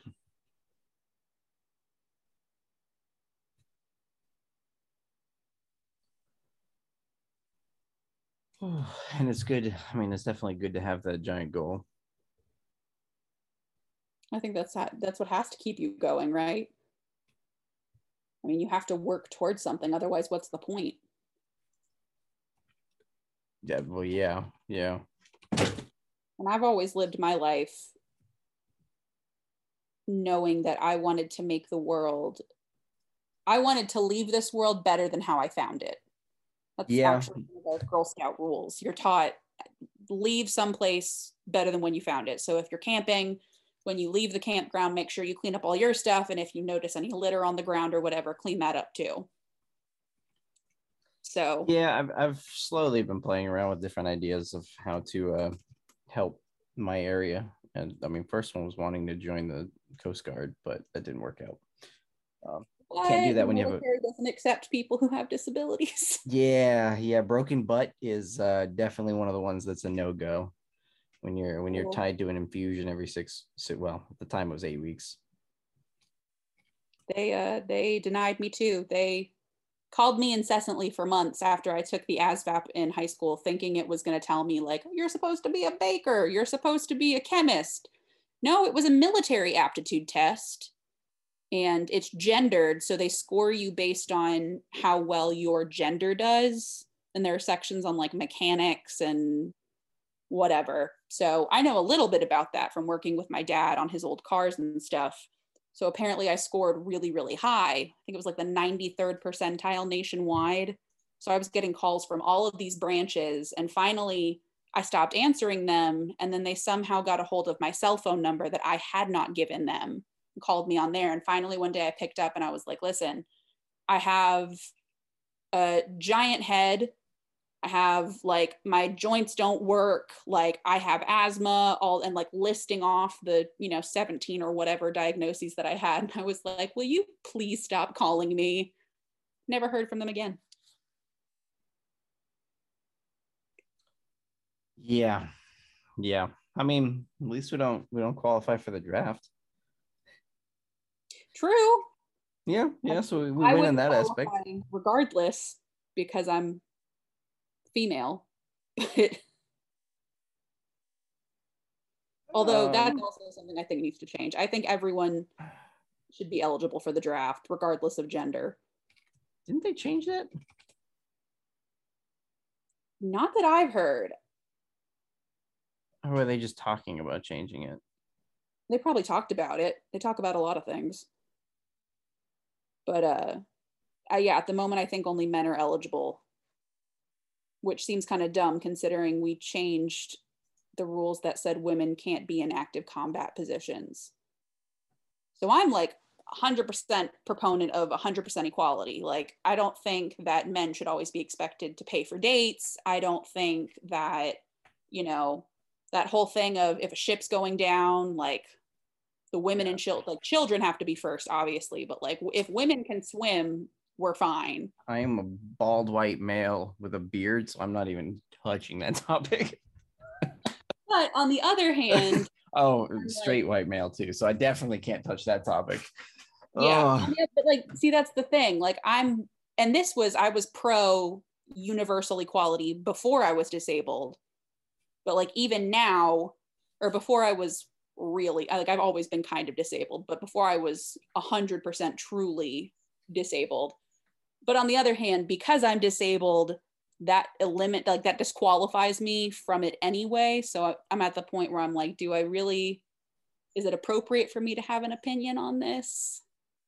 Because it doesn't yeah. affect me. Yeah. So yeah, I'm staying out of that one. Oh, I know, I know how much my my my category of people is liked in society. So I'm staying out of that one. I can talk about being broken because nobody can really come at me for being broken, but Everything, everything else, I can't. Straight white male. I can't talk about women, women's, women's issues because I'm a straight white male. So staying out of that right. one. But I appreciate the fact that you know that, right? Like, uh, yeah, no, I don't. I don't open that can of worms. It's not worth it. Yeah, when it's I not was worth it. Back when I was going to, um, when I was able to go to all of the Black Lives Matter protests, you know, following the death of George Floyd and Breonna Taylor, I was there and I was like, yeah, I'm, I'm, I mean, I still am. I still post things about it and I still talk about it. And I read a lot of the literature and do what I can, you know, buy from Black owned businesses. But at the same time, I'm like, I'm a white girl. So my job right now is to shut up and listen. And then if someone brings it up around all white people and they're wrong, I'm going to say something, but otherwise my opinion doesn't matter. Nope, I stay out of that one. I stay out of it. I focus on disabilities. That's about it. When we uh when I was first marching, I just had knee surgery, so I was on crutches, and I was telling me, because we'd had issues with the cops coming and, you know, tear gassing people and hitting, you know, shooting rubber bullets at people. And so by the time I got out there, I just had to tell people, I'm like, listen, I am a terrible guard for you. I'm a terrible shield. I break if I walk on the sidewalk the wrong way. So listen, if we're being chased, I'm just going to do a very dramatic swan dive and throw out my crutches and just try to take out as many people chasing us as possible, and y'all go ahead and run, okay? Like, they can't demonize uh, a disabled white girl. Anything they would do to me would would not go over well in the media. Yeah, that's that, that's the that's the only card I can play, is that I'm disabled. That's it. And even then, like, people will still question it because you can't visibly see it. So, like, that's it's the only, like, half card I can play. So, I mean, yeah. Can you, like, save, like, the results or images from some of your scans, like your colonoscopies? That's what I would do. Like, I have a picture, a screenshot of an M R I of my brain next to an M R I of a normal brain. So I just pull it up and I'm like, here, this is my problem, as like proof. Yeah. Um, it's not that easy, because even the colonoscopy pictures, they don't really, I have colitis and I look at them sometimes, I'm like, uh, so what's, what's wrong here? I mean, now when it's really bad, it's obvious, but that's, those medical records are back up in Massachusetts because they never sent them down. And I don't feel like dealing with them to try to get them to send them down. Oh yeah, the epic epic long battle of transferring medical records when you switch I, look, providers. I went in the basement of that hospital in, in Worcester, Massachusetts, and I was it UMass Worcester? I don't even care. I'm gonna call them out. I went into the records section, which is in the basement. Like, you feel like you're gonna get murdered going down this creepy hallway into like the dark, deep and darkest part of the basement. I filled out paperwork. I paid them like eighty dollars to transfer my records. And my doctor still doesn't have them. Yeah, I, I've tried that where I'm like, look, I'm just going to pay you to give you, give me a copy, like personally send me copies of all of my medical records from all of my different doctors. So all I have to do is just photocopy it and give it to whoever I'm seeing next. Um, that would have cost thousands of dollars. Yep. And uh, because I'm not working, that is money I don't have. Look, so I just gotta rely on the system. I think even if I had the money, I don't know if I'd pay a thousand dollars for that. Medical records. Be like, ah, I think I got a pretty good idea of what happened. Might not be a hundred percent accurate, but we'll figure it out. Yeah, I I Let's think. Let's make a flow chart. Um, the issue that I have though is, and I've been reading a lot about this in terms of like discrimination in the medical field. So like women, uh, people of color, and then especially women of color um, are less likely to be believed. Uh, we're less likely to get needed doses of pain medication. Um, the like in childbirth, the mortality rates for women of color is astronomically higher than for white women. So I'm just used to going into doctors' offices, and if people don't believe me, I just kind of accept it because I don't know what else to do. And then I just try to find another doctor. Because there's like, what else can you do? Like, yeah, I don't. No, that's fair. I don't, if I don't have pictures, like if I don't bring copies of my M R I and bring the letter from the geneticist saying I have E D S, like if I don't have that proof, then I get nervous thinking that they're not going to believe me because it's happened before. See, that's where you just got to get on your phone in the middle of talking to your doctor and be like, yeah, Bank of America. Yeah, I'd like to report a uh, fraudulent charge. Yeah, yeah, I don't, they weren't qualified to do what they were doing. I definitely need you guys to dispute the charge at, at at this. Yeah, it's uh Willow Woods doctor's office. Yep, that's that's the right one. Yeah, they don't know. I don't know if they're actual doctor's office. They don't they don't listen. See, I think when you go in and you sign that paperwork, you sign the agreement saying you'll pay the amount. So I don't know if that would work. I do know that you can report them to the board. Oh, I've disputed a couple charges with doctors before. Well, I'll try that next time. The other I've, thing I've gotten it back too. Like I that's impressive. Great that I try. When you dispute a charge, nine out of ten times they agree with the the person that makes the payment. Like you as the cardholder wins nine out of ten times statistically. So the other thing I know. No, I'll, I'll throw it. Like I've I've called and I think I've disputed three doctor's charges, um, and it's been a long time. And I don't even think all of them are colitis related. No, one of them was a primary care, and that lady was just. I don't, I don't know if she was dumb or she just wasn't listening or all of the above, but God, she was horrible.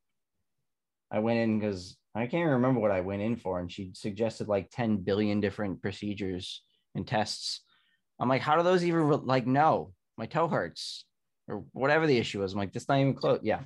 So no, I've, I've called and disputed them, and I've given like my bank account, because I remember the first time I did it, the lady's like, you want to dispute what? I was like, yeah, I want to dispute my doctor's visit. She's like, but you went. I was like, yeah, I did.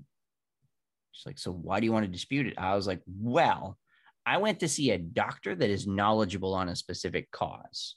When I go to see a doctor and they're not knowledgeable on that cause, they're not listening to me, and I'm paying them for a service to fix a problem and they're not listening to fix the problem, I don't consider that a, uh, a, uh, valid transaction. Like, I feel like that's more of a scam.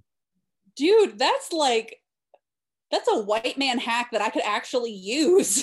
Like, look, look, if, if I go buy something or, you know, if, if I'm buying something and, and I'm being misled on what it is, I'm buying a service. Like if, if you go and you pay for a service, like somebody's supposed to come cut your, your grass. You pay them, you're like, okay, I'm going to pay you one hundred dollars to come cut my grass, weed eat, and take care of the hedges. And you pay them one hundred dollars. And next week, your grass still isn't cut. Or they come out and they damage, like they they they screw up your grass, they kill your hedges. I'm not going to pay them. No, it makes total sense. You have I a do- valid reason not to pay them. So I called my called my bank up and I was like, hey, here's what I went for. I went for it because I was having this issue.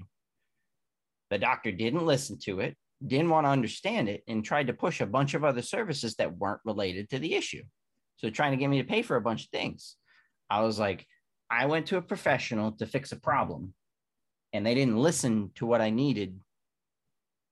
It would be like, it would be like going to a print shop and saying you need business cards, and they just hand you a box of somebody else's business cards. Did you get business cards? Well, yeah. But they weren't yours. They don't even relate to what you, who you are for business. It's no different. Like they, they're a service that they're providing that you're paying for. If they don't provide that service like they're supposed to, I call and dispute it. And I don't ever go back to that doctor's office. No, that makes total sense. I've just, that's never crossed my mind. The only I've, thing I've ever done. Every is- single one that I've called to, I've called my insurance company. I've told them not to pay the doctor's office. Huh. So every yeah, single one I, that I've successfully I, disputed, I've also made, yeah, like is uh, if the like if I tell them something's wrong, and the doctor just kind of ignores it or doesn't run any test or whatever, I'll tell them, you know, please, I want you to note in my chart while I'm standing here that you have chosen not to run any test, you have chosen not to take any action on this, and that usually does it, but. Then again, because I've grown up with so many different things wrong with me, my baseline for what is normal for the average person is totally skewed. So I don't know what's a symptom and what's normal. Like just the other day, I found out apparently if someone sits on a toilet for a long period of time, they don't have their legs and like their crotch fall asleep. Wait, you... You didn't know that? No, I. It's always happened to me. I thought that was normal. I mean, that that is what happens when you sit on the toilet for extreme periods of time. But no, but I mean, I'll sit on there for like less than five minutes. Oh. Oh, I thought you were talking like ten, fifteen minutes. Like, yeah, no. That's that's a very common thing with colitis. You're on the toilet for twenty minutes. You get up, you know, your feet are not doing anything. Like, yeah, no, I thought that was same with every time I stand up, I black out. I thought that was normal because that was my normal. Then someone else is like, no, no, that's not normal. Oh. Yeah. yeah. Okay. Yeah, no, I mean, look, when it comes to doctors, I don't play around. Now, I have really good doctors now. Granted, I needed new primary care because the one I was seeing, she was really nice, but she, I think she retired. I don't know. Um, But no, I, I've I've had a couple of really bad doctors, and I've just called up my bank account, disputed it, and once my bank approved it, I called up my insurance company and like, look, hey, don't pay this doctor's office. They uh they don't deserve the income because they didn't do what you know what I went in there for, so you shouldn't be paying them. And they've been like, okay. You need to make that and put it on a card and hand it out to people. Like they don't. What to do? Like I went in, I paid for a service. If you're not going to give me that service, I'm going to dispute it. Plain and simple. Yeah, I think a lot of people are going to be like me. They just didn't know that was an option. I mean, you can you can call, you can go to McDonald's, you can pay for McDonald's, and you can call up your bank and you can dispute it. They're probably not going to side with you because there's no reason to dispute it, but you can dispute any single charge that you pay for. And your bank account might tell you that you're an idiot for trying to dispute something that has no reason to be disputed. Like, well, did you go to Chipotle? Did you eat the food? Okay, you're going to pay for it. Um, but no, like they, they look at it I mean, I had to kind of break it down so they looked at it that way, but it, it's it's a service that you're paying for. Did you receive that service? Yes or no? I go there because something's hurting and the doctor's not listening to what the issue is, and they're not helping and trying to resolve the issue, or even like they're ordering things completely unrelated, or they're not listening to the ultimate cause, then they didn't do what I went to pay for. And my bank has agreed with me three times, and this is the only three times I've called them for it. So haven't haven't ever had any issues with it. And I I even called up one of the doctor's offices and was like, yeah, no. I asked them if they wanted to, to refund it. So I made like a complaint at the front desk, and they're like, no. And I'm like, all right, well, I'm gonna dispute it then. I think the lady laughed at me. I can't remember. I don't know. I honestly don't know what else to say to that, because I I can't I mean, imagine. Look, at the end of the day, I looked at it. Well, if the bank says no, okay, whatever. But I don't know. I'm especially, okay, so here's the big thing. So at one point, my dad changed my insurance because my parents went through a divorce and he was not a great person. So he made it so every deductible for anything, anything, just my flat deductible for any service was five hundred dollars. Are you serious? Yes. He picked like the crappiest plan that his insur- that his his office that he, where he was working at offered. Like he got the, the lowest one because he was married. So I'm pretty sure his wife had, his new wife had insurance too. They remarried. But he was supposed to carry my insurance until I was twenty-six. So he picked the crappiest insurance possible when, you know, when it came for renewal for the, the new, you know, every year you can change it if you have a full-time job. So he picked the worst plan. So every single, every single deductible was five hundred dollars. Specialist, primary care, test, anything, five hundred dollars deductible. Infusion, five hundred dollars deductible. He did it because he's being a dick. And he knew how much I used my insurance because he also has colitis. I got it hereditary. So he did that to, uh, to waste a lot of my money, which he was successful at doing, um, which is why at the time I pushed for a, a full-time job so I could have my own stuff. Um, to which down the road, when he changed insurance or when he changed jobs and got a new insurance company he didn't tell me about, with my infusion, you have to have a pre-approval. So I had to pay, well, I'm still paying for two of my infusions out of pocket, and they sit at eight thousand dollars a piece. So amazing human being in general. But yes, one of the ones I called and disputed because it was five hundred dollars. I was not about to pay five hundred dollars for a zero effort doctor that was not doing anything. So yes, yes. I had to call and dispute that one. That was my credit card that I called, not the debit card, because I did not put those deductibles on my debit card. It's a lot to pay for a deductible all at once. Um, yeah, seriously. Yeah, no, you want to talk about not going to the doctor to getting diagnosed for things. I went to the doctor, the bare minimum. Like my, my, my, like arm would have to be falling off to go to the doctor at that point because of how expensive those deductibles were. It was so dumb. And I hit my out of pocket like immediately. Halfway through the year, out of pocket was reached. And I'm like, thankfully, everything's free now. Yeah, I hit my out of pocket. And oh, I, I hit it every year. Like, yep. As soon as as it resets, like within two weeks, I'm I'm maxed out.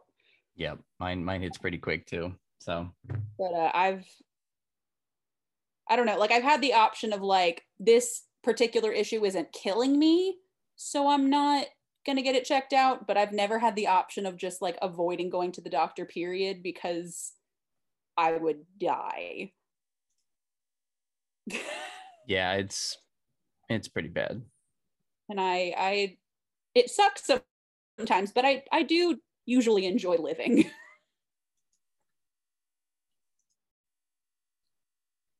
Yeah. Yeah. Yeah, it's a mess. So, yep, yep. Yeah. Yep. So, so no, if you believe your doctor's not doing the right thing, you've already paid your deductible. You can call and dispute it. I'm not saying every bank will agree with you, but Bank of America did a really good job with me. Hmm. I think one of them was Wells Fargo. I'll definitely try that next time. Because I've definitely yeah. met my fair share of. I start with, I'll call the doctor's office and I'll make a complaint. Um, if they don't do it, then I'll call my bank account and I'll just dispute it. Nice. Yep. And then if my bank is successful at disputing it, I call my insurance company and let them know, and let my insurance company decide what they want to do. I don't ever follow. I don't know if the insurance company doesn't pay them, that I have no idea, but I call them and I'm like, hey, I disputed this charge because they're really bad. So Bank of America agreed that I didn't have to pay them. So you might want to know that you guys maybe don't need to pay them. You might want to push the issue that they didn't provide the service. So yeah. Yeah, seriously. Well, I did have one doctor's office that I called and they're like, all right, but it was like a group.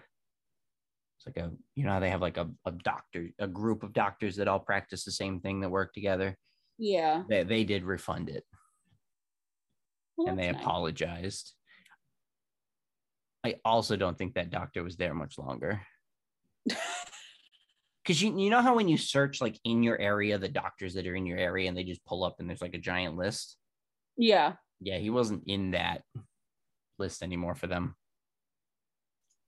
I don't know if he like left well, or what. Maybe but, you're, I mean, you're part of the reason for that. Well, you know what? He was a really bad doctor. So I'm okay with it if he was.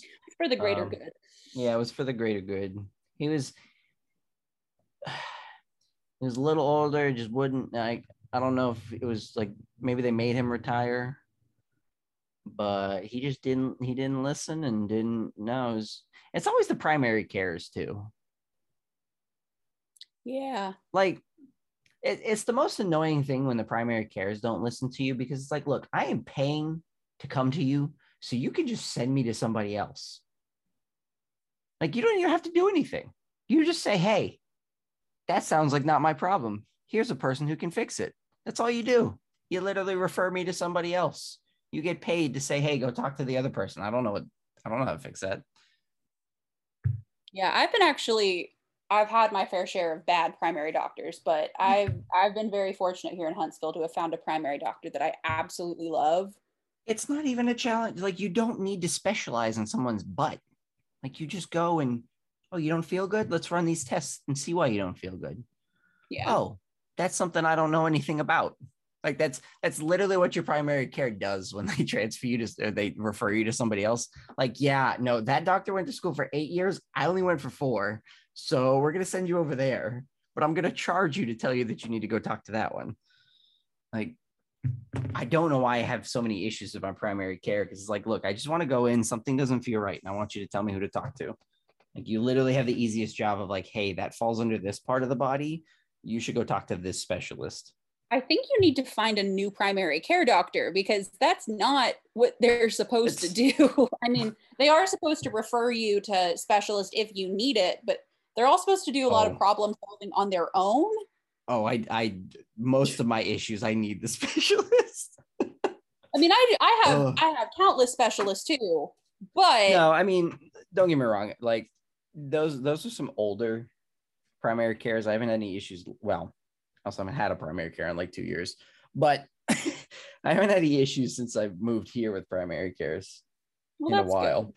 Good. Um, but I mean, no, I, I, I mean, you go for your normal checkup, but if I go in and I have a specific issue and it's like, I just need a referral or, or for example, with, with my insurance, sometimes if I know I need to go talk to a specific doctor, if there aren't any, any in the area that are in my network, I have to go to my in-network primary care and they have to refer me to my out-of-network specialist so that I get in-network prices. So yes, I literally go to the primary care sometimes just so I can get a referral. Well, I do that too, but that's because my insurance, I can't see. So my insurance, there are two doctors I can see without a referral. One is my primary care doctor and my second is a gynecologist. I can't even go to an urgent care without a referral. Yeah. Yeah. So, so I, I have like that. And that's why I say, like, you know, sometimes I just go to the primary care and I literally need you to just tell me who to go to. So my insurance pays for it. Like, that's your only job. You don't need to do anything else. Just tell me I can go there and you'll get yeah. paid for it. So yeah, like, no, I've had that in the past where I've gone to a doctor and I need a referral and they don't want to give me the referral. And it's like, you have one job in this interaction is to get paid to send my name to somebody else so they can do the work. And you're telling me no? My uh, my primary care doctor kind of acts almost like as a as a personal health manager, because I see so many different specialists and I go so many different places and I get all these different tests done. She gets all of that and reads it, and then I read it, and then she kind of breaks it down and we explain it and we discuss it and we kind of problem solve on the fly. Uh, that sounds like a really good primary care. Options for other things. So it's like, well, this doctor didn't work, so we're going to try this person, and this specialist didn't work, so we're going to try this one now. Like, let's see what we can do. Um, but anyway, um, speaking of doctors, I actually have to go um, pick up some prescriptions from the pharmacy before they close. That works. Well, I appreciate you coming on. Yeah, it's been fun. As always, it's good talking to you again. Thank you guys for stopping by and listening to the podcast. I appreciate everyone. Make sure you guys stop and check out chronic living dot info. Got a new website up and running that's going to be the main area to find all the social media content as well as accounts. So make sure you guys stop by if anyone's looking to share their story, volunteer, either time or experience. There's also going to be some links on there of how you guys can get involved. As always, I appreciate you guys, and I'll see you in the next one.